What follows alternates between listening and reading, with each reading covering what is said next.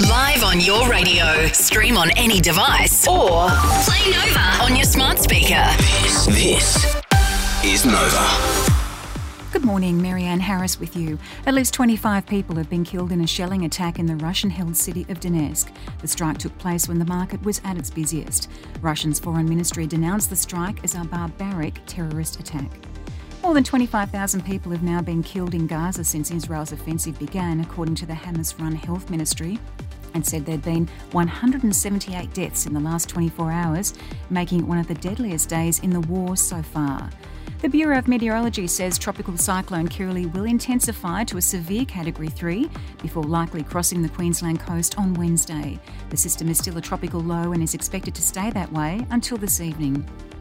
Four people have been bitten by snakes in Queensland in the space of just 48 hours. Experts are warning that eastern browns and red belly black snakes are still in breeding season, which makes them even more aggressive than usual. All of those bitten are in a stable condition.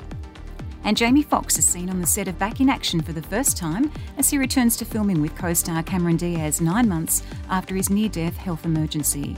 In sport, Alex de Minaur's fairy tale at the Australian Open has come to an end after a massive five set blockbuster with number five seed Andre Rublev.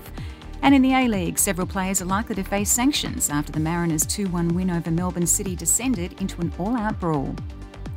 Checking the weather, partly cloudy with the chance of a shower and a top of 37 degrees. For more news, subscribe to the update on the Nova Player or wherever you get your podcasts. You're up to date on Nova. Marianne cutting your grass there, Mitch, doing a sports update. Uh, that's right. I- I'm done, mate. It's too hot anyway. I'm going home. No one told you, won't you? Where's, where's the box full of your belongings?